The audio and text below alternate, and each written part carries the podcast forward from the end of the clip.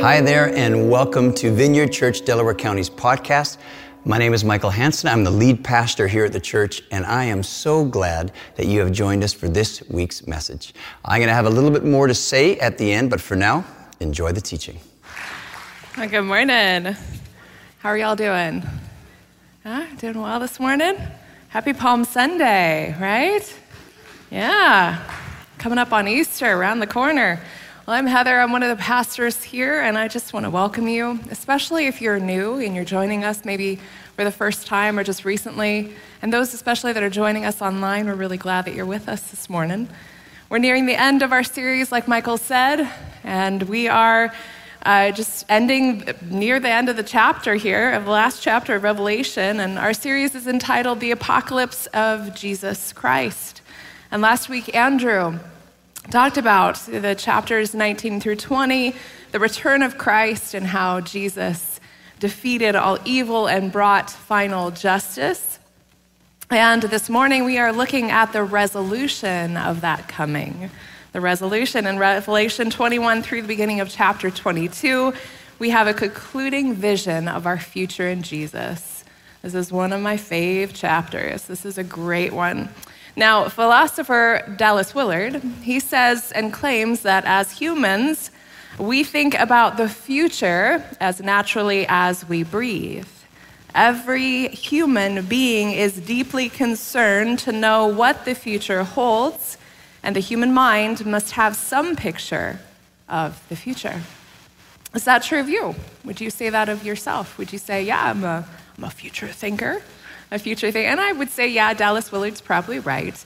I mean, to some extent, how can we not be people that think about the future? But let me ask you this: Did you are you the kind of person that thinks regularly about what life will be like when it's all over, when when we die, when maybe Jesus returns, when the end comes, what that will be like? I know that that's you know really one of those enduring questions throughout time that really have concerned people, that people have thought a lot about. You know, what happens after we die? That question of what happens after we die. What happens to us? What happens to this earth?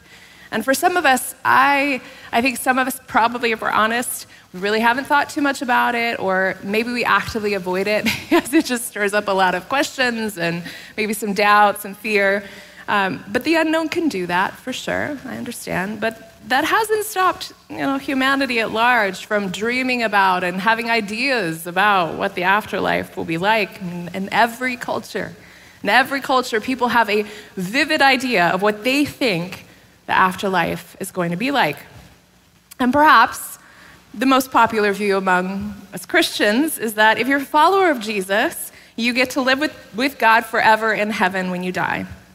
And I mean, movies have told us this, right? They have they have shown us this idyllic place where there's lots of floating clouds and everyone's wearing white and and maybe there's lots of singing and, and harp playing and it's this like utopian existence uh, and, and maybe like one long worship service where we just say the same line over and over again. now, I love worship. I love worship. But to me, to sing the same songs over and over for the rest of eternity. It does not sound all that hopeful or exciting.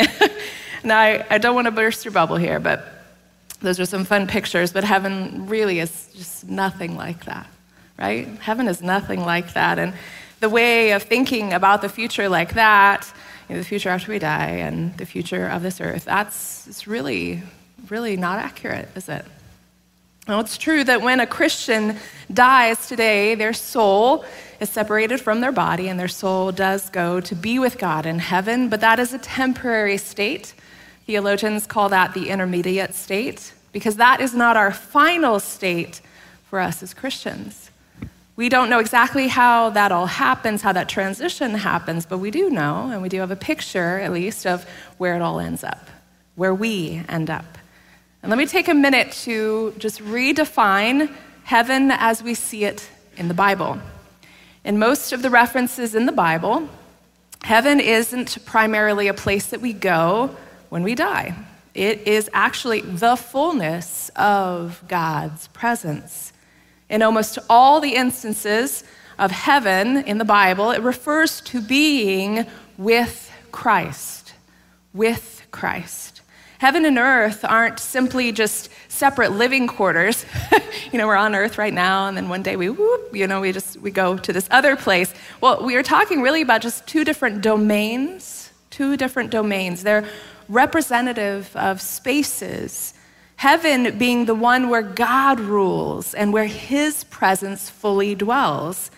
And in heaven, that's where God's will is always done, always done. And the biblical authors, they call this domain by different names in the Bible, including God's kingdom and paradise and eternal life and, of course, heaven.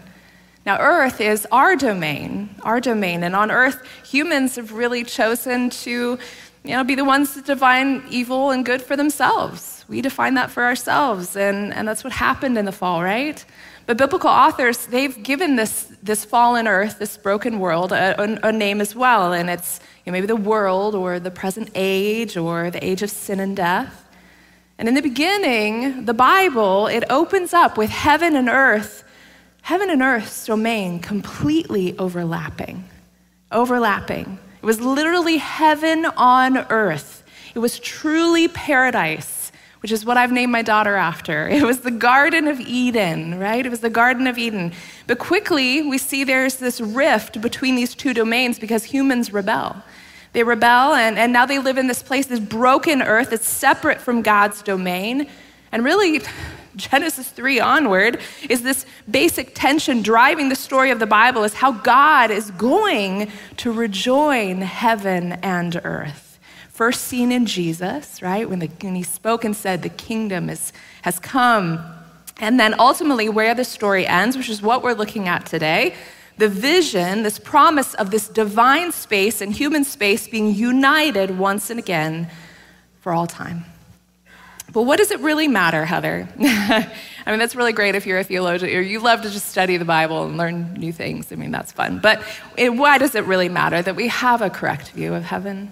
Why does that even matter for us today? Well, you may not realize it, but your view of the future and how this story ends has huge implications for how you live and how you think and how you spend your time and how you spend your money and how you live as followers of Jesus today. It has huge implications. Dr. Howard Thurman who was one of America's greatest theologians and authors and pastors in the middle of the 20th century, he gave a famous lecture at Harvard University about the meaning of African American spirituals. You know, songs like Swing Low, Sweet Chariot, you know, ones like that. He answered the objection that all those spirituals talked so much about heaven and thrones and crowns that people would wear when Jesus returned that it made people submissive and docile that it was just pie in the sky when you die, by and by, right? But Thurman, he says, and he really objects to this, and he argued the contrary and said it was the belief in God's judgment, it was the faith that one day all wrongs would be made right, and that people would be reunited with their loved ones and that they would be with Jesus forever that gave African Americans the capacity to endure through years of slavery and injustice. Rather than weaken slaves' self respect or kill their passion for justice, Thurman said it was precisely that belief that this world wasn't all that there was and that our death wasn't the end. That, as he said, taught a people how to ride high in life, to look squarely in the face those facts that argue most dramatically against all hope, and to use those facts as the raw material out of which they fashioned a hope that their environment, with all its cruelty, could not crush. Oh. See, what enabled African Americans in our country to endure some of the most barbaric kind of cruelty and separation from their spouses and children and grinding poverty, what enabled people to endure was precisely that hope, precisely that belief in coming good based on the purpose and the promises and just the person of Jesus, what he did and what he was bringing. See, the decisions that we make today are determined, and we might not think so, but it really is. They are determined by our sense of the future, of what's coming. So, what is that future? What is that future? What does that look like? Well, before we dive into our passage today, before we look at what God showed John in Revelation, let's just pray and invite the Holy Spirit this morning. We do that, Lord, we, we invite your presence with us. We say, Come, Holy Spirit. We just admit our need for you, our desperation for you this morning. Would you come close to us? Would you speak to us? And we do. We just pray that your kingdom would come and your will would be done this morning. In the name of Jesus. Amen. Amen. well, this is, like I said, the last vision of John at the end of the end of Revelation. And remember, the question we need to be asking is what does John see, right? That's the question we've been asking throughout the whole series. What does John see? And John did not write this book, as we remember, he didn't write this book as a secret code, you know, for us to decipher the timetable of Jesus' return or to find out exactly, exactly what happens after you die. It is a symbolic vision that brought hope and challenged the seven first century churches in that day and really every generation of Christians since. It reveals history's pattern and God's promise that one day Jesus will return to remove all evil from his world and make all things new, including his people. And that is a promise that definitely stirs up hope in all generations. So let's read beginning in chapter 21, verses 1 through 5. Then I saw a new heaven and a new earth, for the first heaven and the first earth had passed away, and there was no longer any sea. I saw the holy city, the new Jerusalem, coming down out of heaven from God, prepared as a bride, beautifully dressed for her husband. And I heard a loud voice from the throne saying, Look, God's dwelling place is now among the people, and he will dwell with them and they will be his people, and God himself will be with them and be their God. He will wipe every tear from their eyes. There will be no more death, or mourning, or crying, or pain, for the old order of things has passed away. He who has seated on the throne said, I am making everything new. And then he said, Write this down, for these words are trustworthy and true. Trustworthy and true. First, I want to make just some observations about this opening scene. This opening scene. It gives us really some context for the rest of what we're going to look at, what John sees. And first, the first thing I want to point out is just in verse 1. He said, Then I saw a new heaven and a new earth. For the first heaven and the first earth had passed away, and there was no longer any sea. What does this remind you of? What does this what does this remind you? This is beautiful. This is beautiful. See, the Bible, it starts with what? Creation, right? And as we see here, it ends with new creation. So it's bookended. The whole Bible is bookended with creation. Look at the similarity between Genesis 1 1 through 2. In the beginning, God created what? The, the heavens and the earth. And now the earth was formless and empty. Darkness was over the surface of the deep. And the Spirit of God was hovering over the waters. Eugene Peterson puts it this way He says, The biblical story began quite logically with the beginning. Now it draws to an end, not quite so logically, also with a beginning. The sin ruined creation of Genesis is restored in the sacrifice renewed creation of Revelation. The product of these beginnings and endings acts of creation are the same the heaven and the earth in Genesis, and the new heaven and the new earth in Revelation. The story that has creation for its first word has creation for its last word. Mm. So here we witness God, John's symbolic vision of this great rebirth, this great rebirth, that new heaven and new earth. is just, again, this clear refer- reference to the very beginning of the biblical narrative. But we also see in verse 1 that it says there'll no longer be any sea. Any fishermen in here that are like, yeah, that's not okay with me. Heaven? Better have some water, yeah? Anybody? Uh, is John saying really that there's not going to be any body of water in heaven or in new creation? No, it's Actually, if you read throughout the Old Testament and you just tally up all the times the ocean or the sea is talked about, it's almost never done in a positive way. Even in Genesis 1 2, notice the word for waters there. Similar picture for the sea. For them, the sea represented chaos, chaos and instability. It was perceived as dangerous and impossible to rule. The sea represented the powers at work in the universe that threatened to undo us. But in the new heaven and earth, the forces of chaos, the sea, is gone, is gone. So, no more typhoons flying through the Philippines, no more tornadoes destroying homes in Mississippi, no more earthquakes destroying buildings in Turkey, no more school shootings, no more world wars, no more nuclear bombs. In the new heaven and the new earth, there are no longer any ultimate threats. No more. All done. The chaos and the instability of creation has ceased. That's beautiful. That's beautiful. Now, second, John sees he says, I saw the holy city, the new Jerusalem, coming down out of heaven from God. And you can only get away with this kind of stuff in apocalyptic literature, which, of course, we know contrasts and juxtaposes metaphors from the Old Testament. I mean, this is how you can have in verse 2 a city literally wearing a dress. I mean, it's not literally, but you, you have, you, you, it's cities wearing a dress right here in verse 2. The city is coming with Jesus, and this is of God's doing. It's coming, note the words come down out of heaven. This means that this is God's work, not our work. We didn't make this city, God did. And he's bringing it down from heaven. And again, this confronts our idea that we go to heaven when we die, which is a statement never found in the Bible, not even once. Actually, what you see here is the movement precisely in the opposite direction, right?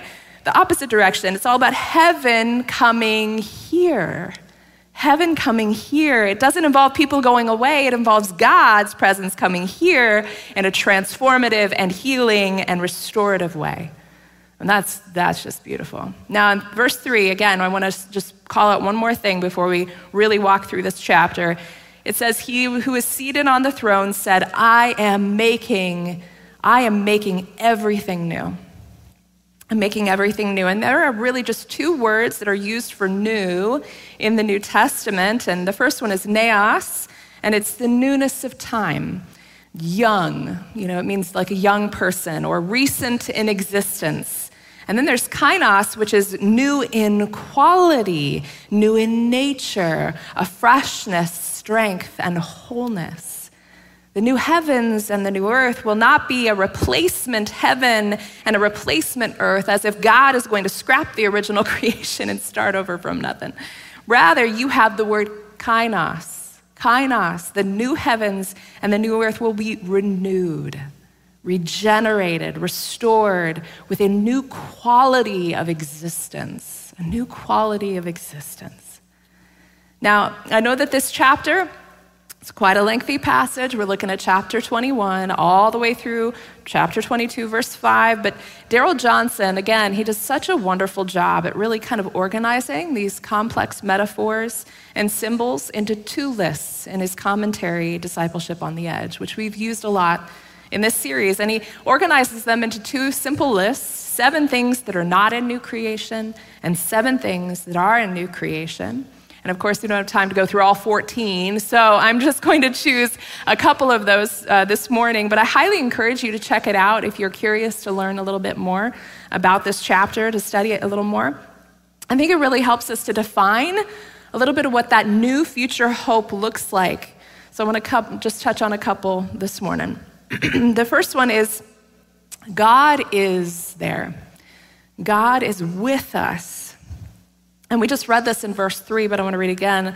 And I heard a loud voice from the throne saying, Look, God's dwelling place is now among the people, and he will dwell with them. They will be his people, and God himself will be with them and be their God. That's beautiful. God says he'll dwell among them. I mean, this is the ultimate fulfillment of God's promises reiterated for centuries. I will make my home among them. But see here, it doesn't say again that we will go to be with God. Rather, we read God Himself will be with them and be their God. Our ultimate destination, our future hope is not to be where God is, but again, the ultimate destination is God with us, where we are on this renewed planet Earth. And this is further emphasized when we read in verse 22 I did not see a temple in the city. Now, this was unthinkable as a Jew. This would have really worried John, which is why we see him going street after street looking for the temple. He's, got to be here somewhere. Uh, but there's simply no way a, a lifelong Jew would have ever talked about God without also talking about the temple because the temple was so important. That's where, that's where people encountered God. That's where God chose to dwell. And as he looks at oh, you know, street after street, he sees no temple. Why? Because the entire city is the temple. What John sees is that God's dwelling place is no longer confined to a separate space within the city, but that it's all temple. It's just all temple. And we actually read a little bit more about this in verses 16 through 17. This is emphasized where God, God gives John these, these interesting measurements of the city itself. And people have loved to try to figure this one out. I looked at all the drawings that people thought, you know, this new city, it's very interesting what people have tried to figure out the measurements of this. And it says the city was laid out like a square as long as it was wide, and he measured the city with a rod and found it to be 12,000 stadia in length and as wide and high as it is long. The angel measured the wall using human measurement, and it was 144 cubits thick. And here again, the temptation, right? The temptation is to treat the numbers as statistics rather than what do we know? Rather than symbols, right? Symbols. But as we've seen, all the numbers in Revelation have been more symbolic in meaning. See, John wasn't trying to just document a blueprint for us. See, I know that most English translations, probably yours included, in the interest of using modern units of measurement, they render John's numbers in a way that actually really just obscures his point here. He says that the length and width and height of the cubicity is 12,000 stadia. John says 12,000, which really means, really means clearly that it's symbolic 12,000 is the number for completeness and fulfillment. He he's making the point that God's city perfectly fulfills all the promises of God, perfectly fulfills. It's totally complete. It's beyond measurement, and it is big enough for all the people of God. But it also points to something else really profound. If you know the scriptures, especially Old Testament, uh, what do you know about the temple itself? What else is a cube in the temple? Do you know what the, the cube represents in the temple? It was the Holy of Holies. The Holy of Holies was exactly a cube. And everyone in John's day would have heard this when they, when they heard these measurements. They would have been like, wait a minute. Are you talking about like we're going to be living in the Holy of Holies? Not just the temple, but the Holy of Holies? This is, this is radical. This is radical. See, we will finally live in God's splendor and His majesty, in His power, in His holiness, in His glory, healing, and love. In this city, we do, in every sense of the word, live and move and have our being in God. And this is the ultimate picture of what we are one day going to have. Now, second, John describes this, what Darrell Johnson calls creatureliness Never heard that word before, but I'll go with it. Creatureliness, more of like a materiality or a tangibleness, like a tangible stuff is in this new world. And there are, I mean, we see this. We see this in a couple verses. There's stones and gems and walls and gates and fruits and rivers. And we read it in verses 13. There were three gates on the east and three on the north, three on the south, three on the west. The wall was made of jasper, the city was made of pure gold in verse 18 and 19. Foundations of the city were decorated with every kind of precious stone. And then in chapter 22, then the angel showed me the river of the water of life, as clear as crystal, flowing from the throne of God and of the Lamb. Down the middle of the great street of the city, on each side of the river, stood the tree of life, bearing 12 crops of fruit, yielding its fruit every month, and the leaves of the tree are for the healing of the nations. Mm. Someone has said that the Christian faith is the most materialistic of all the faiths, meaning that it's the most earthy. This vision of the future is very tangible. We're not talking about floating in the clouds here. This is very tangible. George Eldon Ladd, he actually puts it best when he wrote The Bible always places men and women on a redeemed earth, not in a heavenly realm removed from earthly existence. Is this not one of the implications of what we talk about at Christmas?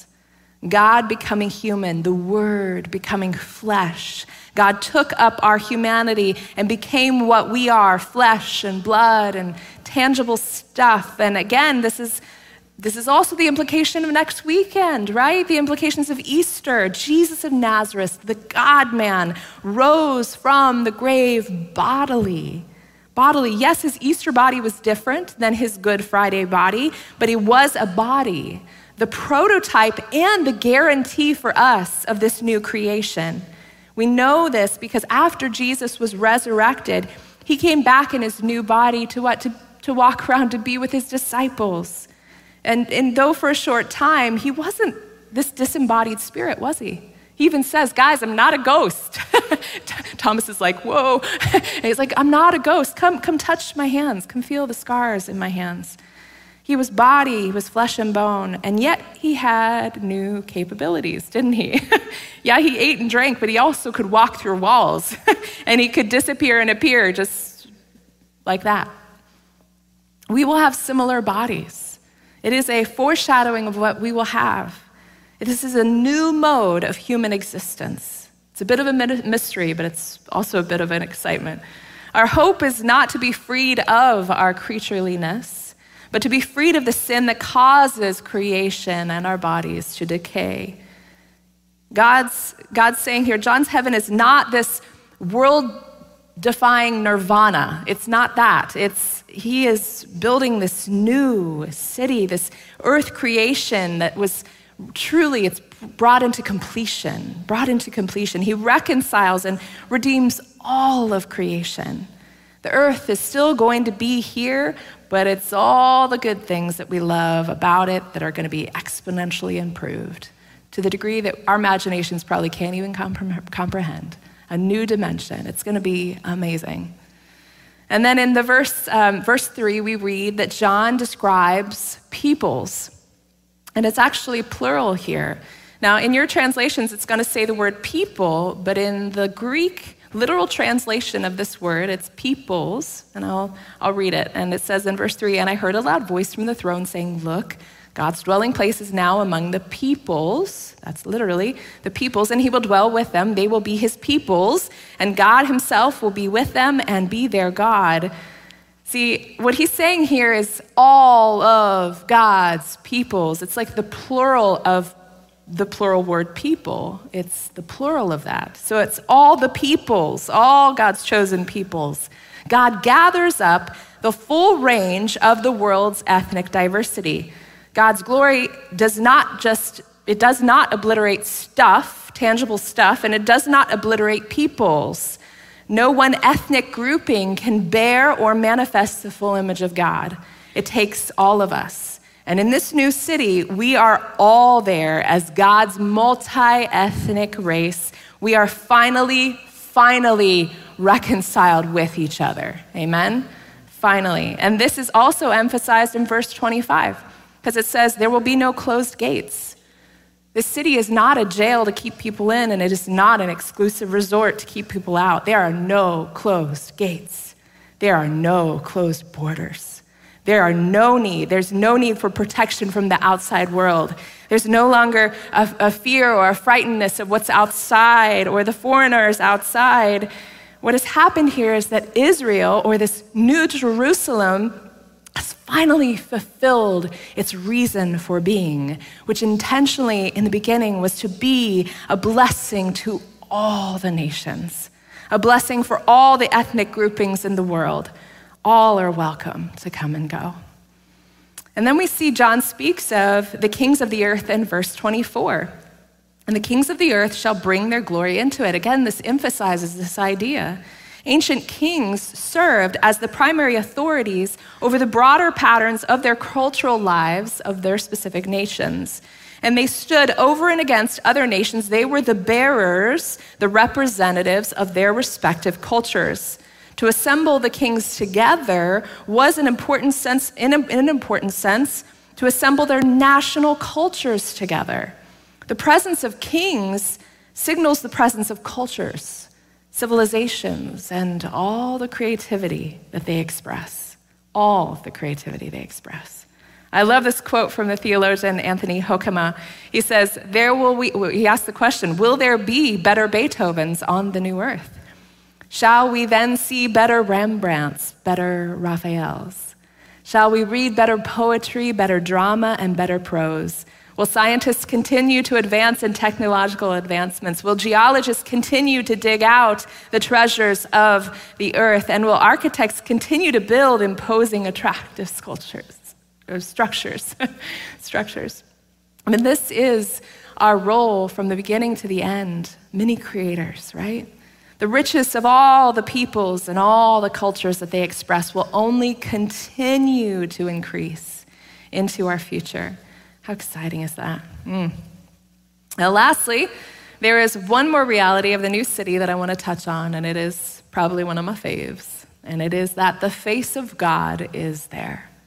The face of God is there. In verse 4, they will see his face, and his name will be on their foreheads. I mean, this is really where we see faith. Faith becomes sight. Faith becomes sight. I mean, who here has just longed and ached to one day see and just be embraced by God? I mean, fully and tangibly. I mean, I'm looking forward to that. But what we know is that the face expresses who a person is. To see God's face will be to know God in his personal being to fully know God. And then it says, His name will be on our foreheads. Name stands for character and it signifies authority. His character will then now forevermore be on our foreheads, for we will finally be all that we were created to be. We will be reconciled with our true, true selves, and we shall finally be in the image and the likeness of God completely. In seeing God and embracing God, we will know God and we will be fully known by God in a way that the deepest desires and the aches and the longings and the hungers in our hearts will be filled as we see Him as He truly is. And in seeing in His eyes the truest, purest, deepest love for us that our hearts have ever known, our hearts can even imagine. I mean, just think of like the best relationship you've ever had, or the best marriage, or the best moment with your friends, or the best sunset you've ever seen, the best moment in, in, your, in your life. I mean, these are just tiny tastes of what heaven is going to be like, what, what it'll be like to finally see the face of God.